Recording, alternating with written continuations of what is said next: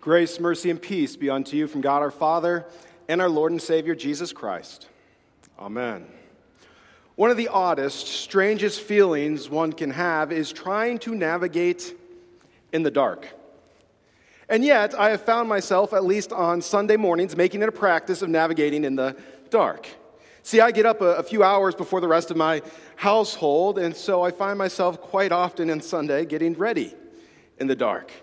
And that was especially true my daughter was first born and still sleeping in a bassinet next to our bed. I would take great care to try and not wake the dog, not wake my daughter, and certainly not wake my wife as I got ready on a Sunday morning. Problem was that I found out very quickly I'm fairly clumsy in the dark. I'd go to turn off my alarm and knock my phone off the nightstand. I'd stub my toe on a, a door frame. I'd kick the rocker, even though it's been in the same spot for four, five, six months. And the dog would bark, my daughter would stir, and soon the whole household was up a few hours earlier than they wanted to be. Except on, on one Sunday, I thought I had pulled it off. I had gotten ready, no one had stirred, the dog was still sleeping, and I quietly shut the bedroom door. Walk down the hallway, go to the living room to, to put on my shoes, only to see that I've got two different colored socks on. And I sat there for a moment and I pondered my options. And in what I'll just say is a business decision, at least here at St. Paul's for one weekend, there was a pastor with two different colored socks on a Sunday morning. See, navigating the dark is one thing when it's a familiar space, your home. It's a whole other animal when it's an unfamiliar space. Out in the woods or the countryside, perhaps camping. Or driving down a dark, windy road for the very first time. And yet, trying to navigate the dark is yet still another beast when it's not a literal darkness that you're trying to navigate, but a spiritual darkness. See, we find the people of God in Isaiah's day dwelling in a deep darkness, a deep spiritual darkness. In fact, the first 12 chapters of Isaiah are pretty much centered around the idolatry, sinfulness, iniquity, and God's righteous judgment against Judah and Jerusalem. That there was moral and social chaos everywhere, unrighteous leadership. Even Isaiah himself when he's confronted with the presence of the Lord in the temple in Isaiah 6, the very first thing he can say is, Woe is me because I'm a man of unclean lips and I dwell amongst a people. I dwell amongst a people of unclean lips. That sin, that unrighteousness is that deep darkness that Isaiah is speaking of. It was a darkness that surrounded them spiritually, and well, the results of it wasn't pretty. To the north of God's people were the Assyrians. And in their lack of repentance, God said, I'm going to come and destroy you through them.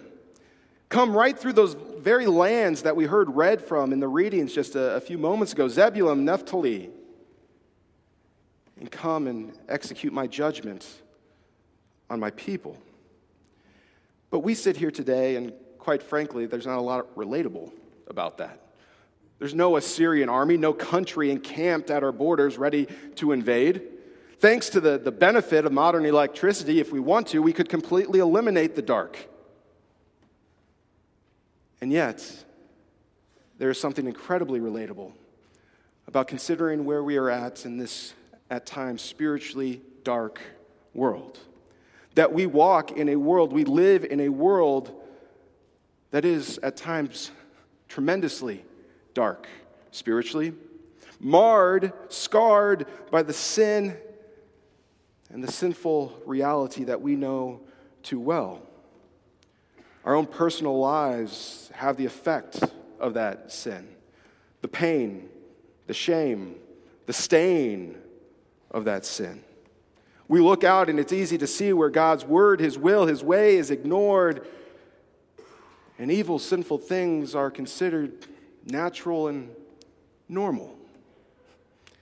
We are presented with the reality that no matter how hard we try, no matter how faithful we'd like to be, no matter how prudent we are in striving to follow God's way and His will, we know the dark reality of sin. And it impacts how we, we treat those we love, how we treat our, our family and friends, how we treat those in our community that God has called us to be neighbors to, and even how we treat God at times. And we dwell in the midst of a land that has deep spiritual darkness and no shortage of false lights that it tries to promote. Worldly success is temporary, fleeting moments of seemingly reprieve from this dark world that it would say is a light you could rely on. And yet, in this dark world, these four short verses from Isaiah, just four verses, are not about darkness. But rather, we read from Isaiah 9, verse 2, that it is the people who walk in darkness that have seen a great light. That those who dwelt in a land of deep darkness, on them light has shone. Just two verses after our, our reading, we find a little bit more about what that light is. Words that should be very familiar considering what we, we celebrated just four weeks ago. Then in Isaiah 9, verse 6, he speaks a little of that light, saying, For to us a child is born, to us a son is given and in our gospel reading, we see very directly Matthew say that Jesus is the fulfillment of that light that Isaiah was speaking about. That Jesus would come to be that light for people who dwell in deep darkness. A light that shines on the darkness, at times exposing just how dark the sinful reality of our lives are. At times shining light on things that we wish we could keep hidden in the dark. That Jesus comes as a light to shine in that darkness, that in those dark realities of sin, he is to be one who points us to the light of God's love. A light that does not fade, does not go away, does not grow dim, but rather shines brightly as a beacon of hope for the very people it came to save. That in Christ we, we have a light that shines through the darkness.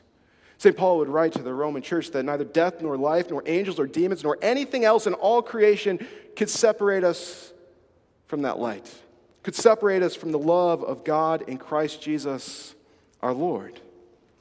Because as the light of the world, Jesus did not just come to shine in the darkness, on the darkness, or through the darkness, but Jesus came to destroy the darkness that the light of Christ came, as he would say to John, I have come into the world as light so that whoever believes in me may not remain in darkness.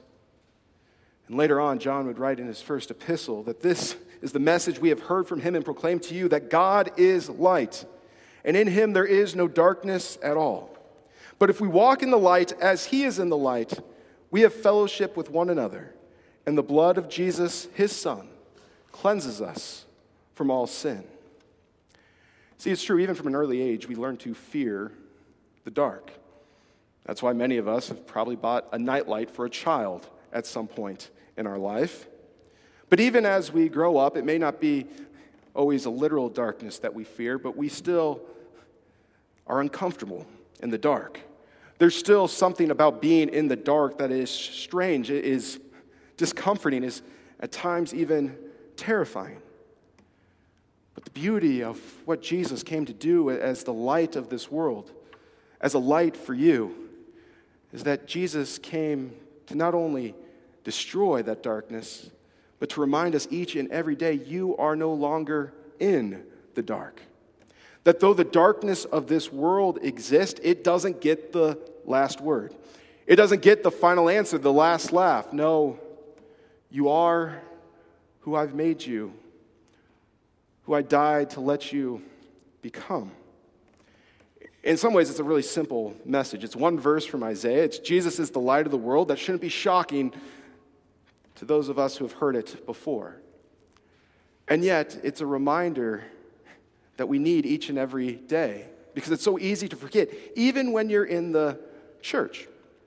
As I was doing my research for this sermon, I came across something I had never quite realized before that in almost every single epistle, except for about two, the apostles had to remind the early church that they were no longer in the dark, and instead they were the light, that they had the light of Christ.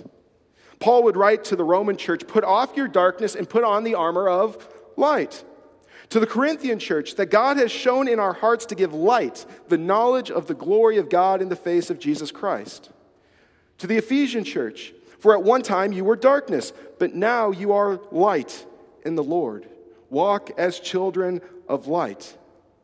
To the Philippian church, you may be children of God, lights in this world. To the Colossians, Christ has qualified you, God has qualified you to have an inheritance with the saints of, you want to guess? Light. Transferred you, delivered you from the domain of darkness into the kingdom of his beloved Son. To the Thessalonians, you are all children of the light, children of the day, not of the night, not of darkness. To his dear friend Timothy, he would write that our Savior Jesus Christ has brought life and immortality to light through the gospel. And beyond just Paul, Peter would write in his first uh, epistle that as a Christian, one has Christ, and in that they are special, a chosen people, a holy people, a royal priesthood, to proclaim the excellencies of him who called us out of darkness and into his marvelous light. James would write that God is the Father of light. And well, John, just pick a point in John, and you'll see him writing about how Christ is the light of the world. I began to wonder why is this such a simple reminder and yet so easy for us to forget? So important that the apostles made sure to include it with almost all of their writing, and yet something that we can struggle to remember in our own daily lives. Well, and then you remember just who would want you to forget such a thing. That the, the great deceiver, the one who would be the prince of darkness, Satan himself, would love nothing more for you than for you to forget that you have that light. He would love nothing more for you to think that it's just your failures, your faults that define you. He would love nothing more for you to sit back on your laurels and say, Well, I've had all this worldly success. I haven't been that bad. What do I really need that light for? tell you any number of things to try and pull you away from that light of Christ, pull you away from the hope and the comfort and the peace and the mercy and the forgiveness that is found in that light. And so, time and time again, the apostles have to go to the, the children of God, the early church, come to us each and every day and remind us that we have the light of Christ. And this week in particular, I'm reminded as we prepare to celebrate National Lutheran Schools Week, that's not just a Sunday morning sort of proclamation. One of the beautiful things about St. Paul's is that each and every day, hundreds of kids in our school, our ECC, our PDO, get to hear that they have the light of Christ. That in a dark world, they have hope and peace and forgiveness and God's grace and mercy freely and abundantly given to them. That's a reminder they're going to need because they're going to have to navigate the dark world that we know so well. What a beautiful thing it is to get to remind those children of that light each day. Because it is the light of Christ, the light of Christ that shines God's love on his people, shines God's love on his children. It is that light the light of Jesus that comes to those he loves so dearly and says, Even in the midst of a dark world, fear not the darkness, dread not the darkness, worry not about the darkness, for you have the light. You are no longer in the dark, and my light shines upon you. Amen. Now may the peace of God, which surpasses all understanding, Guard your hearts and your minds in the light of Christ Jesus our Lord. Amen.